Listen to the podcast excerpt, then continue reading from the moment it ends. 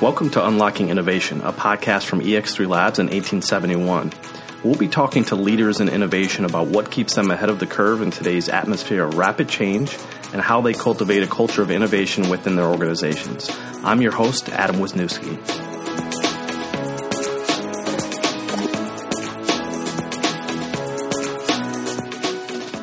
Welcome to Unlocking Innovation. Today's guest is Nick Allen. Nick has been at GE for over six years, where he now leads design and user experience for GE Healthcare's $6 billion global services business. His nonprofit work has included bringing technology to a small town in Haiti and redesigning infant warmers in a small town in India. He's also a collector and restorer of vintage computers. Welcome, Nick. Hey, glad to be here. Glad to have you. So I mentioned earlier that you're you're uh, one of the first user experience designers that that we've had on unlocking innovation. So mm-hmm. I'm excited, obviously being a user experience designer myself, just to talk to you a little bit about your background and kind of how you got from uh, where you initially started to where you are today. So can you talk a little bit about your career path um, and kind of the moments leading up to GE? Sure. So first and foremost, uh, probably the least qualified person to talk about user experience if you look at my education and my early on experience. And uh, but I may be one of the most qualified people because of who I've studied under and the people that I've uh, worked in the trenches with. And so, but yeah, I started, you know, my, believe it or not, I don't have a degree in, in, design or necessarily in technology. My degree is in youth ministry, believe it or not. Um, and uh, got married very young and had to work uh, very early. And I worked in assembly lines, manufacturing lines, things like that. And I learned about lean thinking. And to me, lean thinking is really about design thinking in a lot of ways. And so, um, learned what it meant to be in the trenches and, and work 80, 90, 100 hour weeks and want more. Um, and to help people and to have some empathy for others like myself. So, um, fast forward uh, 2005, I've always been curious about technology, loved technology, uh, loved innovation, and uh, on a whim, just submitted an idea to IIT. They're here in Chicago, and uh, a week later, they fully funded my company. Wow! And so I became uh, overnight, you know, CEO of a software company, and had to learn very quickly how to do sales, marketing, and development. And um, the company lasted for three years. It was phenomenal. Uh, we had a great time. We made products overseas. We made software. Uh, we sold it, and and then in 2008 really started working uh, out of Milwaukee's uh, headquarters for GE up in uh, up in Milwaukee, and uh, tried to help with productivity and, and, some design and lean thinking, design thinking like that. Um, and they asked me to bring that entrepreneurial spirit. They're a big company; it's hard to move around. They want to run like a small company, and uh, so that's what I did, and um, been doing that ever since. Um, but like I said, I studied under under giants. So Doug Dietz uh, is a good friend of mine. He helped really make the worst part of healthcare for children the best part of healthcare for children. And um, you know, he's worked with Tom Kelley at IDEO. He, he coaches at Stanford Design School. Uh, learned for years and years and years coaching with with Doug. Um, Sensei Nakao, who uh, has been doing lean thinking for decades and decades and decades, learned from him that there's a, uh, a simple way to design and sometimes we get lost in the process. And I was in an event with him once with GE, and he yelled and he said, "Just throw away all your tools. You've missed the whole point. There's a simpler, more beautiful way to design." And so that's really how I ended up here. Um, but I think it's you know um, a love for people and wanting to serve and help people, and then a passion for art and technology and things like that, and then that natural, curious problem solver is kind of what brought me here today. I love that.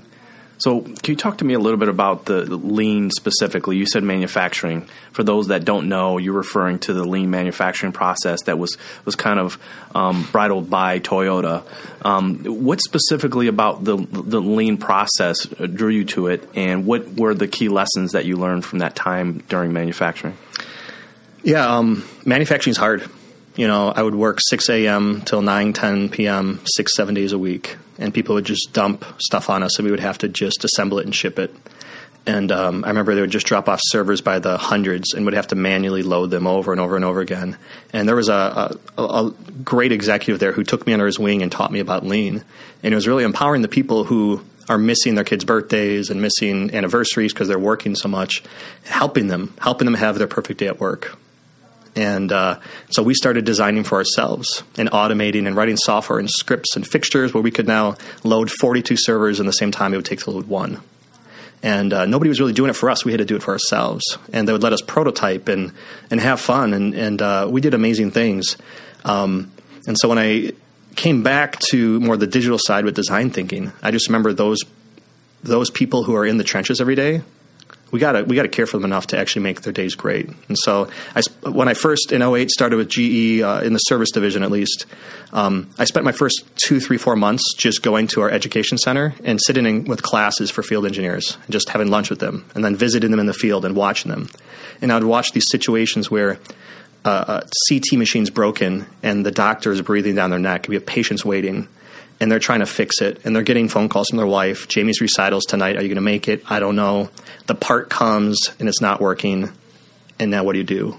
And i just remember thinking this isn't right. We're putting these people through hell and uh, we got to do something better so that that lean thinking uh, to design thinking led you know the best way to help them is to just sit with them and listen and figure out you've been doing this for 30 years.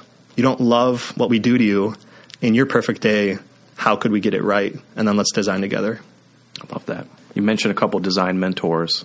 Were there specific lessons, uh, in addition to the lean messages that you received, that really resonated? Uh, I know you mentioned simplicity. Mm-hmm. Were there any other ones that stuck out?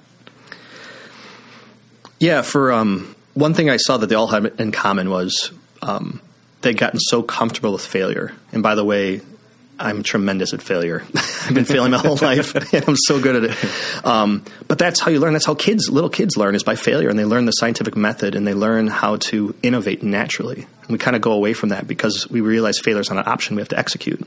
So I learned from these these these mentors that they were so comfortable with failure. They learned how to fail in minutes or days instead of months or years, and then they they didn't believe anything was impossible.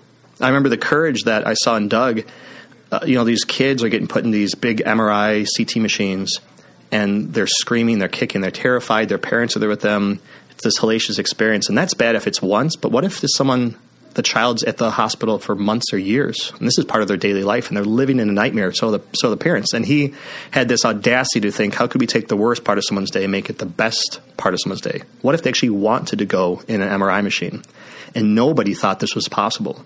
He believed it could be possible. You could somehow take the worst part of someone's day and make it the best, and he did it. So I watched that over and over and over again. And so now I believe, and it's right in line with Edison and GE, that there's 10,000 ways it'll fail.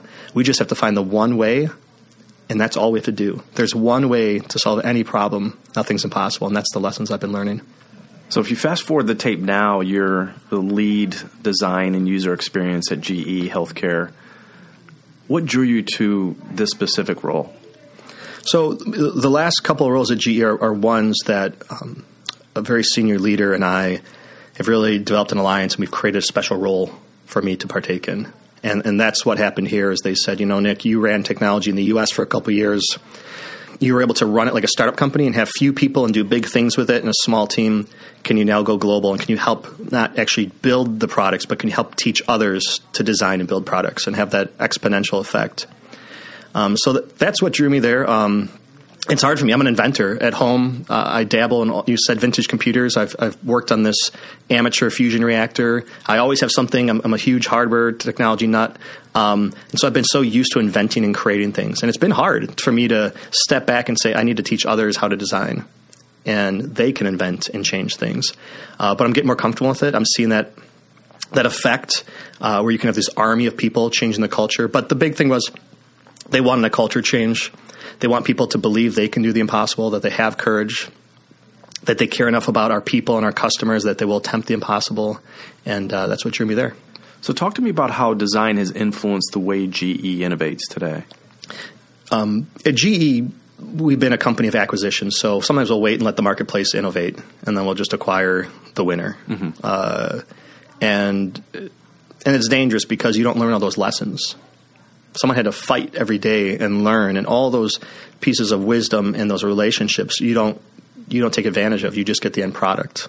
And um, and then we've been a great company of executing and that's one thing that's been kind of ingrained in me is um, we need to become good executors. Get a strategy and execute. Make the quarter end. And so innovation while it was in our blood early on i hadn't seen it for years and years and years And um, just recently, I feel like there's a resurgence. Now, there's been pockets. I mentioned one of my mentors. He's been doing this for for for a decade or longer. Uh, a pocket of innovation, and so design thinking. You know, its essence. I'm what, what the message I'm trying to spread is: if we're going to design something for our customers, let's look at the two instances in life that we can look at where someone has to design something perfectly the first time. And if we can look at that, we can learn how to innovate. And those two instances, by the way, are designing someone's dream home and designing someone's dream wedding. You have to design it perfectly the first time. You can't. You'll go out of business if you mess up the Yeah, house you or a second you mess up the wedding. You'll get a second shot at another wedding. And so that's the process of innovation that uh, that I've been trying to bring to GE. And at its core, it's bringing those users in and it's not even about the product. You know, we work a lot with uh, nurses and people who run these machines, sonographers. They use ultrasound machines. It's not about here's our new machine. When you think? Let's help innovate and do a great industrial design. But it's what's your perfect day at the hospital as an ultrasound technician, as a sonographer. At the core, you got into healthcare because you love people. And as designers, we love people. You know, how can we make it where you want to go to work every day, where your patients want to go into a room and have a strange ultrasound machine, you know, scan them. Yeah. That could happen. And so I think that's the process of innovation we're trying to bring is that love for the customer. Uh, with a small startup company, everyone's talking to customers every day. In a big corporation, the people at the top of the company aren't talking to customers anymore. And if they do, it might be inquiring some feedback, but it's not dreaming with them and designing with them. So how do we completely flatten that structure and have the people at the top with the people in the middle, with the people at the bottom, with the customers working every day and iterating every day and not worrying about an execution strategy of months or years, but just going day to day to day till we learn to make it better. You talked a little bit about the team and the challenge of really under, helping teams understand what design is and, and how to apply that to specific challenges. So I'm curious around the project side, how do you define the success of a project, or what would you define as a, a successful project? Yep. So I learned early on, I talked about failures with my entrepreneurial back, background. I would get a small team, we would meet with customers, uh, we would design something, and, um, and we'd launch it, and it would fail. And I kept realize, realizing that great user experience, great UI, great design, if people don't use that product and use it every day, it doesn't mean anything. And so for me, it's less about the awards, the product wins, or the patents, or the technology, or the UX or the UI. It's that if there's people that have a problem that they desperately want solved, how many people can we solve that problem for? And do they use it every day? Do you use it every time they have the problem? And do they use it precisely as it was designed to use? And so that's how I'm going to measure success is that um, very, very high level. I'll, I'll stay more in the qualitative zone than the quantitative zone. Um, but if they have a problem and we truly solve it and it's the best in the world, they would go nowhere else. They'll use it every day and it solves their problem. And then I might look in the quantitative, you know, how are the clicks and everything's like that. Right. So it's kind of kind of adoption and usage essentially. Sure. Gotcha. So talk to me a little bit about the collaboration um, aspect at, at GE and, and how you collaborate to innovate. It's tough. Um, we're not great collaborators, to be honest. We we have deadlines we have to meet, and uh, sometimes the deadline becomes the most important thing. And uh, and then we as designers can come in and, and be these almost arrogant, you know, people who make their lives miserable. Right. And we're trying to fight and advocate for the user. We have that passion for them, but then we lose the empathy for the other people who have to build it. And so it's tough. Um, you know, my team, I've really impressed on them that we need to be servants. We're there to help. Uh, we are there to fight for the customer. And um, that's not a great thing to do when you're collaborating. But how we will fight for the customer is say, what can we do to help? Can we bring on resources? And so I think for us, serving is how we collaborate. And then eventually, I think we'll earn the respect of the team. And they develop some empathy for us. And then they start to believe that things aren't impossible anymore. And they start to see things that they thought were impossible happen. And now they start to have hope and courage too. So it's this process. And eventually, we collaborate. But the thing that maybe there's one secret that brings us all together. We'll spend three days usually on a new product that we're launching, a new solution. And we'll bring customers in for those three days. We'll also bring in our teams that we collaborate with in. And for three days, we are having the most fun in the world and we're designing some brand new experience for a customer. At the end of that three days, those customers and that team, we feel like a family. And we feel like we have to do this. There's a personal uh, investment in it. And, and that is a great shortcut to collaboration, and that's worked well. And essentially, it's bringing people together, having them work on a, a core challenge together, and building that camaraderie, having that that team chemistry based on one specific challenge that everybody's tackling. That's right. We don't talk about problems, believe it or not. We don't do. I'm in, I'm in UX. You think we do journey mapping and we talk about the problems. We look at analysis. We don't. We just bring in our customers and say, "What's your perfect day with an ultrasound machine in a hospital?" And then they start to tell this story, and then the customer starts to show us what it might look like, and then we start to prototype with them. And by the end of those three days, it feels like it's everybody's idea. It feels like it's our own little startup company, and um, so it just naturally happens. Now, there's times where some people just really can't embrace that kind of approach, and it's it's far and few between. Uh, but usually, that that team is so on fire, um, it's really hard to stop them.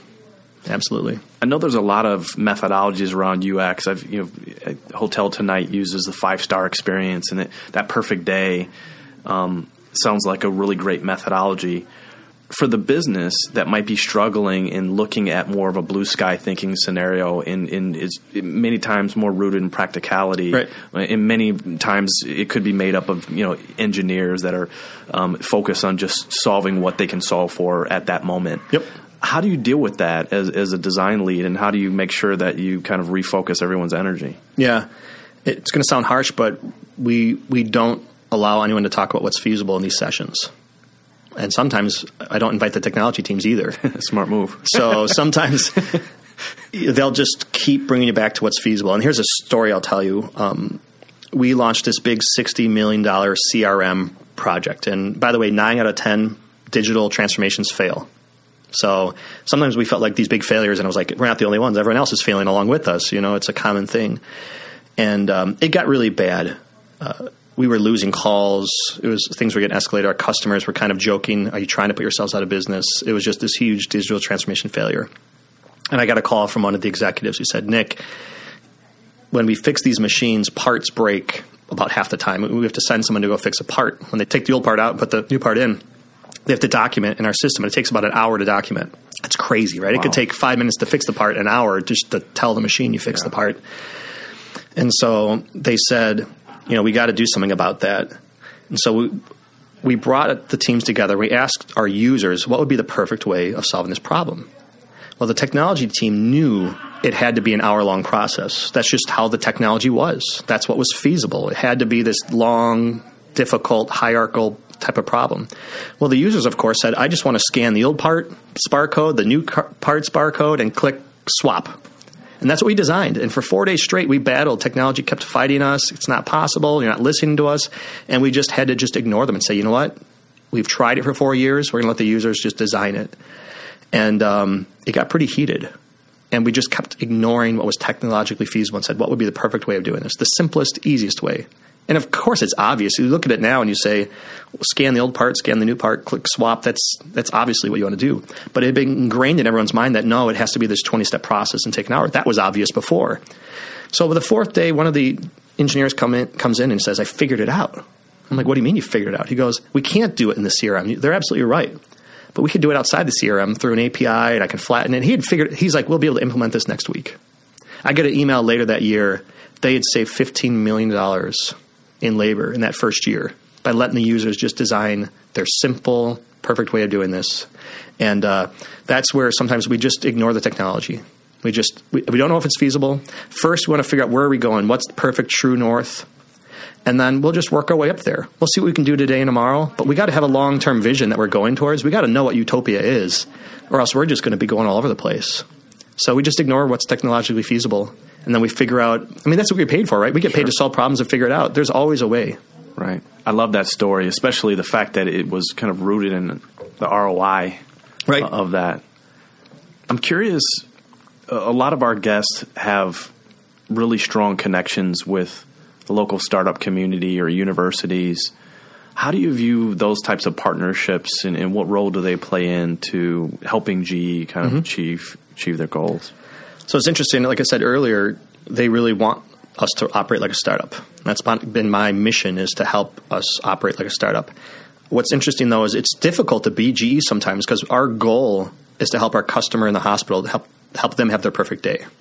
They get into healthcare because they love people, they want to serve people, and they spend way too much time with technology, with machines, screens, and it gets in the way, and that's what they hate about it.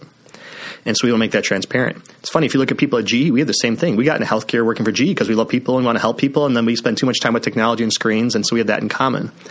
Um, and so a lot of times at GE though, we'll we'll meet with our customers and we'll try to think holistically. What would be your perfect day at the hospital? And what we find out is that we are one out of 300 manufacturers.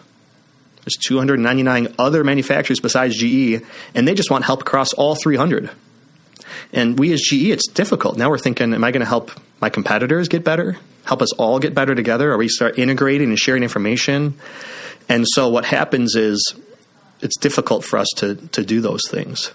But I'll see a startup company kind of emerge, and they start to kind of bring all those 300 together. And so there's a unique opportunity. I wish that GE could be those people up front, those four, you know, those those little startup companies that bring it up.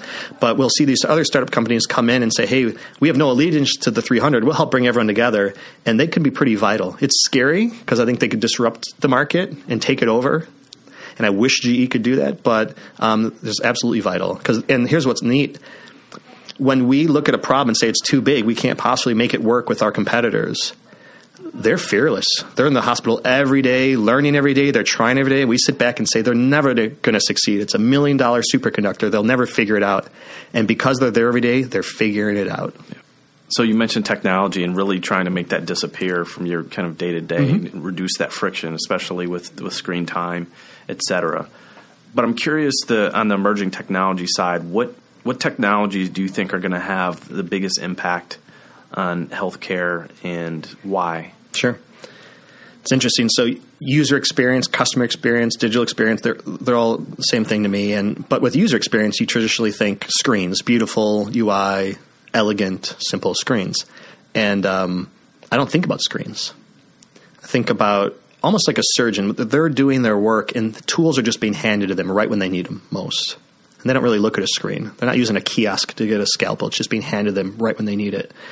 And so um, at GE, we, we spend a lot of time trying to figure out how to create content and solve problems. And the problem is we have hundreds of thousands of different devices. You can imagine how many devices are in a hospital. And we build them all, and some of them are 20, 30 years old. And so we have this huge IB.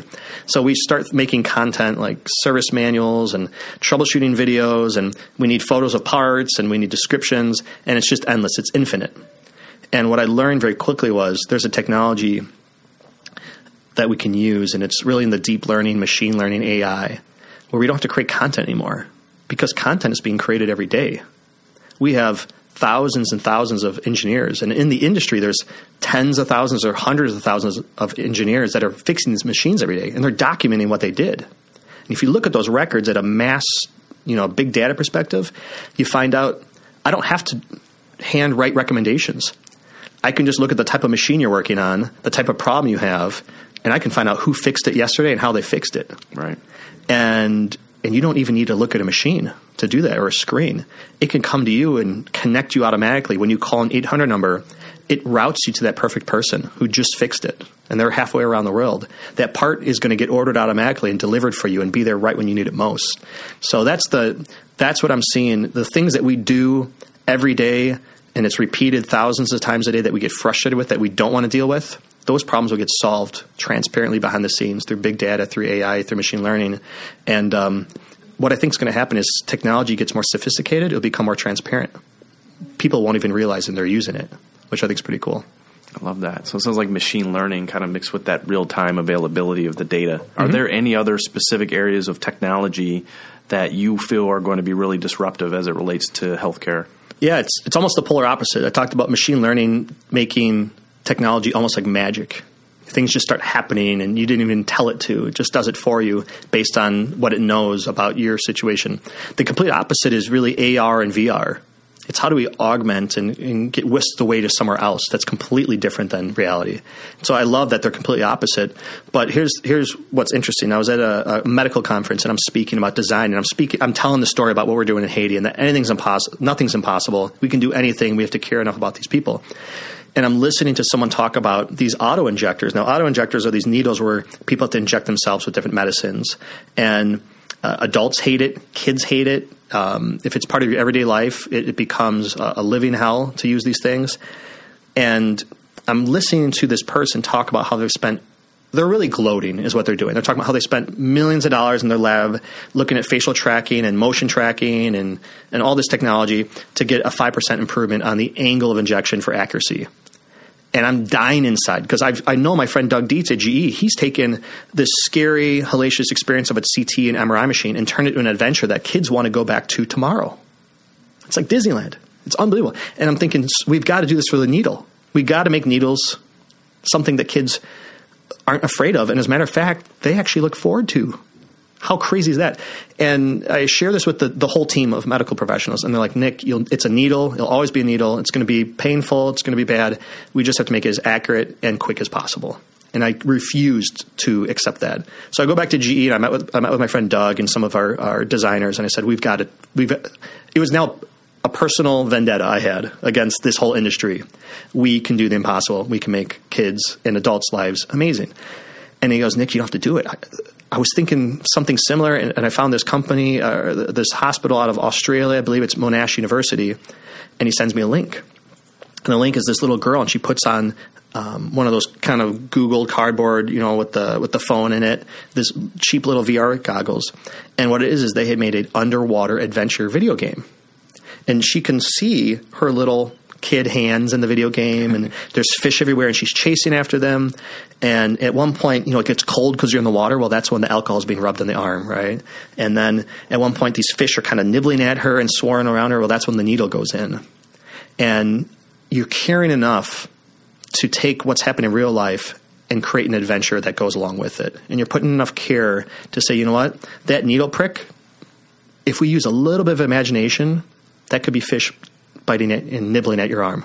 You just have to go a little bit farther than the needle and just give those kids because they'll take anything and have an adventure. You've seen our kids; they can take you know sheets and make a fort, and they're out in a castle. Right. And so, little fish nibbling an arm in a VR is enough to turn that. And so, this little girl, uh, the nurse comes in and said, most of the kids don't even realize they're getting the needle. And this little girl says it's better than being at the movies. Wow. So I haven't brought this back to that conference yet. I will, and it's just proof that you can quite literally take anything and make it great. Now, I was at a conference uh, with FedEx a couple weeks ago, and I'm telling these stories, and a group of women started revolting. It was the most terrifying moment in my life. They start revolting and say, Nick, you've done it for kids. You have to do it for women now. There's a thing called a mammography machine where they take your breast and they clamp it and squeeze it, and it is horrible. They're like, who's going to design this amazing experience for women? And I said, well, looks like you are. We're going to have to have you come into our think tank or design and design the perfect machine for women. What if we designed an experience that women actually wanted to go to? That sounds crazy, but I've seen crazy things happen. So that's the technology. This this AR, this VR, um, something even as simple as you've seen that car wrap. They put these these stickers on cars. Mm-hmm. That's what they use to turn a CT machine and an MRI machine into an underwater adventure. Right. That's all it was. Yeah. And so these things that whisk us away into another world and we can play with and have ima- imagination is, I think, the technology I'm looking forward to. I love that. A little bit of technology, a little ingenuity. Yeah. A whole lot of imagination. Some storytelling, and here we go. Yeah. Fantastic. So, talk to me a little bit about any specific advice that you think listeners and, a lot of our listeners work for corporations. They might be leading the innovation efforts at their their company. Is there any advice that you'd give them on really how to overcome some of the traditional challenges at a large corporation when it comes to innovation? Yeah.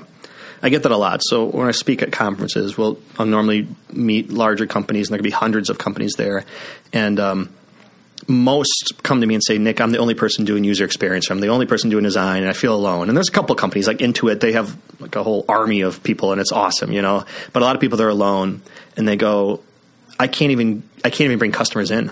I can't even talk to them, and and I feel alone. And I know exactly what they're talking about because I've been there. And so, I think um, the biggest danger I see and the biggest barrier to that is companies no longer believe they can do the amazing. They believe that it's even hard to do the basics. And there's been some data. A professor looked at 20 to 30 years of data, and he found that if you just focus on the basics and you get the basics done right, consumers don't care. There's just a neutral response. If you go for the impossible, the wows, and even if you do a terrible job at it, you have an equal or better reaction by the marketplace. And so that's what we're pushing for, which is to start to believe that you can do the impossible. And you have to be that first one to show them. So it took me five, six, seven years at GE, I think, to earn a reputation. To say, here's a person who's been serving us, he's bringing in customers one way or another, and we're seeing results. We never thought we could do the impossible, but it takes two, three, four, five, ten times for them to see we listened to the customers, we attempted the impossible, we made a big uh, win, and, and over and over again, you finally earn that reputation and you finally get the right to do that. So it's this long, difficult journey um, to do that. And it's hard and you kind of have to start from scratch. You could bring someone from the outside in and do it, but you have to earn the respect and the trust, and people have to believe that it's possible. So you really got to show them. You really have to show them. And with some companies, the good news is you could do this once or twice and they're bought and sold. Other times it takes years. Makes sense. So I've got a couple rapid fire questions for you. So I'm just going to ask a question and again present two options, Sure. and you just, um, without thinking too much about it, Mm-hmm. just uh, come up with an answer. So, do you prefer to work in large teams or small teams? Small teams. What's the ideal size? I love working with a team of about a dozen. Dozen. Yep. Do you prefer to work with a team of generalists or specialists? I'm going to have to say both. So you're going to have to listen uh, the response. So generalists, I love getting general problem solvers, and and they work with customers and help solve the problems. And then I love the specialists who can come alongside those generalists and say, I'm going to help you with machine learning. I'm going to help you with radical design. I'm going to help you with industrial design. Partnering them together. Do you prefer to work in person or remotely? Absolutely in person. I struggle remote.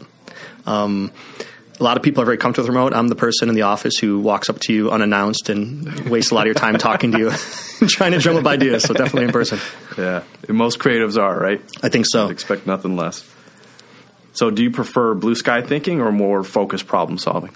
And again, I'm going to cheat and say both. So we do blue sky, blue skies thinking. You know, what would be the perfect day as a um, you know as a patient in a hospital? But then you have to scope it super narrow and say what demographic, what hospital, what region, what problem. So blue sky thinking, but then a very specific type of person and a very specific type of problem.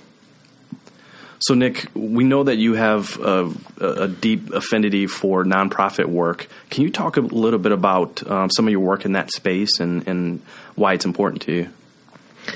Yeah, I think I think anyone who goes to a country and sees people living these desperate lives is, is going to do it. And I just uh, I'm just lucky enough that I was actually there. So at age 18, I, I went to Haiti in 2001, and just saw I couldn't. I felt like I was in a time machine. Went back 2,000 years. Uh, you saw women on donkeys with with all this um, supplies on their heads and, and and animals and no roads, no water, kids with no clothes. It was un- unbelievable. And I was there with a team for about two or three weeks. And over the last, you know, 15, 16 years, I've watched that team help with healthcare and, and water and, and churches and schools and, and clothing. And about three years ago, I reached back out and I said, you know, Haiti's, the kids are getting water. They're getting some healthcare. What can we do next? And he said, you know, the schools are terrible just terrible. Uh, kids will graduate high school and have never used a computer, never done a chemistry experiment or biology experiment, and have never seen a photo of a chemistry experiment or biology experiment. And just like us, you know, we want we moved into neighborhoods, and the first thing we think about in the neighborhood is what's the school like. Mm-hmm. And so you might think it's ridiculous. Why would we bring technology to a country like Haiti? But all the parents are going, I want my kids to have a world class education so that when they get out of school, they can provide for their families. Right. Else we're feeding them and clothing them, and then it's this endless cycle. We ne- they never they never break out of poverty. And so, yeah, three years I reached out and he said, you know, we, we need help with building kindergartens and schools. And so I flew out there and really I, I used design thinking. I met with 50, I brought a friend from Chase, who's a VP and an executive friend from GE because I we were self-funding this. And so I tried to bring some wealthier guys with me and, and team with me. And, and we went down there and we interviewed 50 people, uh, principal, teachers, administrator, students, teachers, parents. And we just asked them what would be your perfect day at school very consistent with what I've been talking about earlier. And they just kept talking about what I remembered of like a library when I was a kid. I want to go to a place where there's books and I can get information and I can see videos and I can look at the internet and that's what they really wanted. And as they're describing to this to me, and they're like, I want a playground and I want like food. I don't have to sit and be hungry and in pain all day. um, simple things like I want a playground. None of them had a playground. It's a hard life. It's a hard life there, and they're they're in these schools, and they never learn to play or have fun. And so, I'm leaving there, and I'm realizing I can't do this. I can't. I can't give them a world class education. There's no way. I might be able to help with some things, but I can't do that. And that's when I got really convicted because I just remember thinking, if I had to move down there for some crazy reason and bring my family with, I can guarantee you, I can guarantee you that I would give my kids a world class education. I would figure out a way. I would get internet, I would get a computer, and I would homeschool my kids. I can guarantee you that. So then I thought, if I would do it for my own kids, why am I not doing it for these kids? And that's mm. that's I was ashamed. I was ashamed to even think that. And so, yeah. again, you, let's do the impossible. So we look at it and think, okay, we have no money. We got three or four of us. Uh, the government's not involved. No one's ever done this before, by the way. We went to a school in, in, one of the major capital cities, and I saw a technology center. All these old computers that had been donated, none of them were powered on, and they had no internet. And if they had internet, it's enough for maybe one computer, not for a, school 300 or 500, right. right? So just sat dormant. So no one's ever solved this. What makes us think we could solve it? No one's done it. We have no electricity, no internet money. And so we just didn't accept that. We didn't accept it. And so we went down probably four or five, six times over the last two years, and we solved the problems. Um, we figured out we have enough electricity that we could generate for one computer that's 300 watts. Well, then we'll have to build 50 devices and a server that use 300 watts, and we did it. We used tablets and uh, some little Raspberry Pis to the server, and some we put some batteries in them. Figured that out. Well, we don't have internet, or we don't have enough internet for 300 kids. Well, let's bring all the content into the room without the internet. So we did like this offline educational cloud, and and then it was well, the teachers have never used technology; they can't teach it. Well, we'll use content that's so easy the kids can teach themselves. Mm, love that. And so we started with a technology center that was kind of like a library, and it didn't. It really took about a year before people started using it. But I remember clearly, I was there and I saw this little kid. I've watched him grow up from from a newborn to now a toddler, and um, I watched him outside, and he's sitting. It was so picturesque. He was sitting there, no clothing, with just a bowl on his lap and eating food. It looked like out of a cover of National Geographic, you know, like like a kid you would see, you know. And uh, later on that day, I go in the technology center and I see him there with headphones and a tablet, and he's teaching himself English and how to count.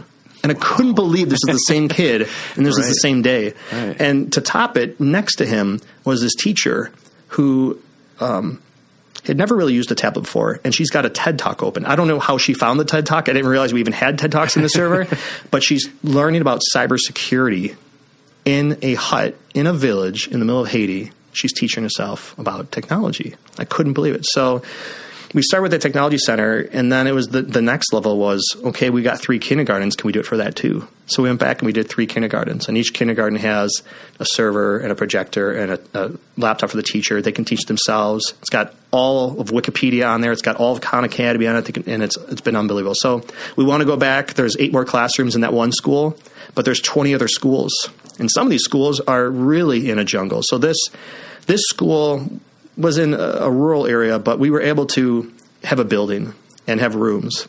Some of the other schools are really just a hut, and it's almost like you know, 100 years ago they had schools where everyone would be in one room and K through 12 would be there. Right. It's almost like that. And so now we got to figure out. We don't have 300 watts to work with. We have 30 watts to work with. How could we have a teacher with a little micro server and a little speaker and a, and a tablet that's large teach the whole class almost like reading a story to them. And so those are the things we're looking at doing. We just don't accept that we can't give this to even the people in the most remote villages who have no electricity. We want to solve that problem too. I love that. What a powerful story. And thank you for all your hard work in that area. I think that the ingenuity behind that speaks volumes about your character and, and your uh, commitment to give back to uh, to different communities in need. And here's um, what's interesting: you come back from that trip and you go to your workplace, and everyone in, uh, who's listening might know this, and you sit through a meeting and you're in a billion dollar organization with thousands, tens of thousands, hundreds of thousands of people, and they start telling you, I can't do this. Right. And what goes through your mind is, don't tell me you can't do this. Right. You can do anything if you love these people enough. And um, so I talk about courage. I had no courage in doing that in Haiti. Anyone I think would have done that, that had been there with me you can't help but not do it. But when you come back into an organization and you hear I can't, you just don't care enough. You're, and here's the thing: innovators I've met that are extraordinarily passionate about technology, I had some time to, uh, to spend with Steve Wozniak, extraordinarily passionate about computers and technology. Most people don't get that passionate about ultrasound machines or about you know incubators. It's hard. I somehow to get passionate about building servers and educational content, which I'm not passionate about educational content, and now I feel like I'm a leader in it, right? Because I had to be. But you care about the people enough, you start to get passionate about those problems. And so that's the thing. Those people in the room who said, we can't do this, haven't yet fallen in love with the people to the point where they're willing to do the impossible for them. Absolutely. I'm really being more empathetic towards those those situations. It's interesting because you were, as you were talking, I was thinking about I, last week. I, I was thinking about my first interaction with the internet because hmm. we take it for granted. I mean, we've had it for I don't even know how long now, but you remember being able to get access for the first time to the internet and asking yourself, wow, I can really s- just type in anything and search anything. And all of a sudden your mind opens up hmm. and one page leads to another right. page and this page leads to a new discovery or some type of educational content. And I, I can only imagine what that, that's doing for that community. So hats off. So, last question, which is the most important. Hmm. What's the one app on your phone that you can't live without? All right. It's, that's a tough question. You know, I'll just tell you an app that I thought was completely useless and, and have become extraordinarily uh, useful in my life is, is LinkedIn. So I used to wonder why pe- people ever used LinkedIn until about a year ago. And uh, just in the last month, I've met hundreds, if not thousands, of people, like minded people. And I think this actually this conversation started through LinkedIn, but people are reaching out, and I'm having phone calls with them, and I'm trying to figure out how I can help and serve. And it's been really good in this kind of niche area of design and user experience. It's a little bit newer. Um, we're able to meet with all these people who have a shared passion. Absolutely, and we were very thankful that we had a chance to meet you. Um, thank you for talking to us today. I think everything that you shared is extremely insightful, and I think we learned a lot. I'm, I'm sure our listeners are going to appreciate um, all of the great uh, tips and, and, information that you shared. Is there any specific area where listeners can follow you or keep in contact with what you're up to? Yeah, I just shared LinkedIn. So if you look for Nick Allen at GE Healthcare or Nick Allen GEUX, you'll find me. And I always tell people this, and I really do mean it: is reach out to me anytime. I'm pretty much 24 seven, and, uh, absolutely reach in. I'll, I'll schedule a phone call, 15, 30 minutes. We'll talk. I always want to see how I can help. Um, I'm usually at different conferences speaking. There's one actually next week in Chicago I'll be at. And uh, sometimes they give me free passes to bring people in. So I offer those away to people I meet. So you never know what could happen. Maybe that would be you, but uh, you reach out anytime. Well, thank you again. We appreciate your time. Absolutely. Remember to subscribe to Unlocking Innovation wherever you listen to podcasts and be sure to rate and review. To stay up to date with EX3 Labs news and events, follow us on social media. We're at EX3 Labs. See you next time.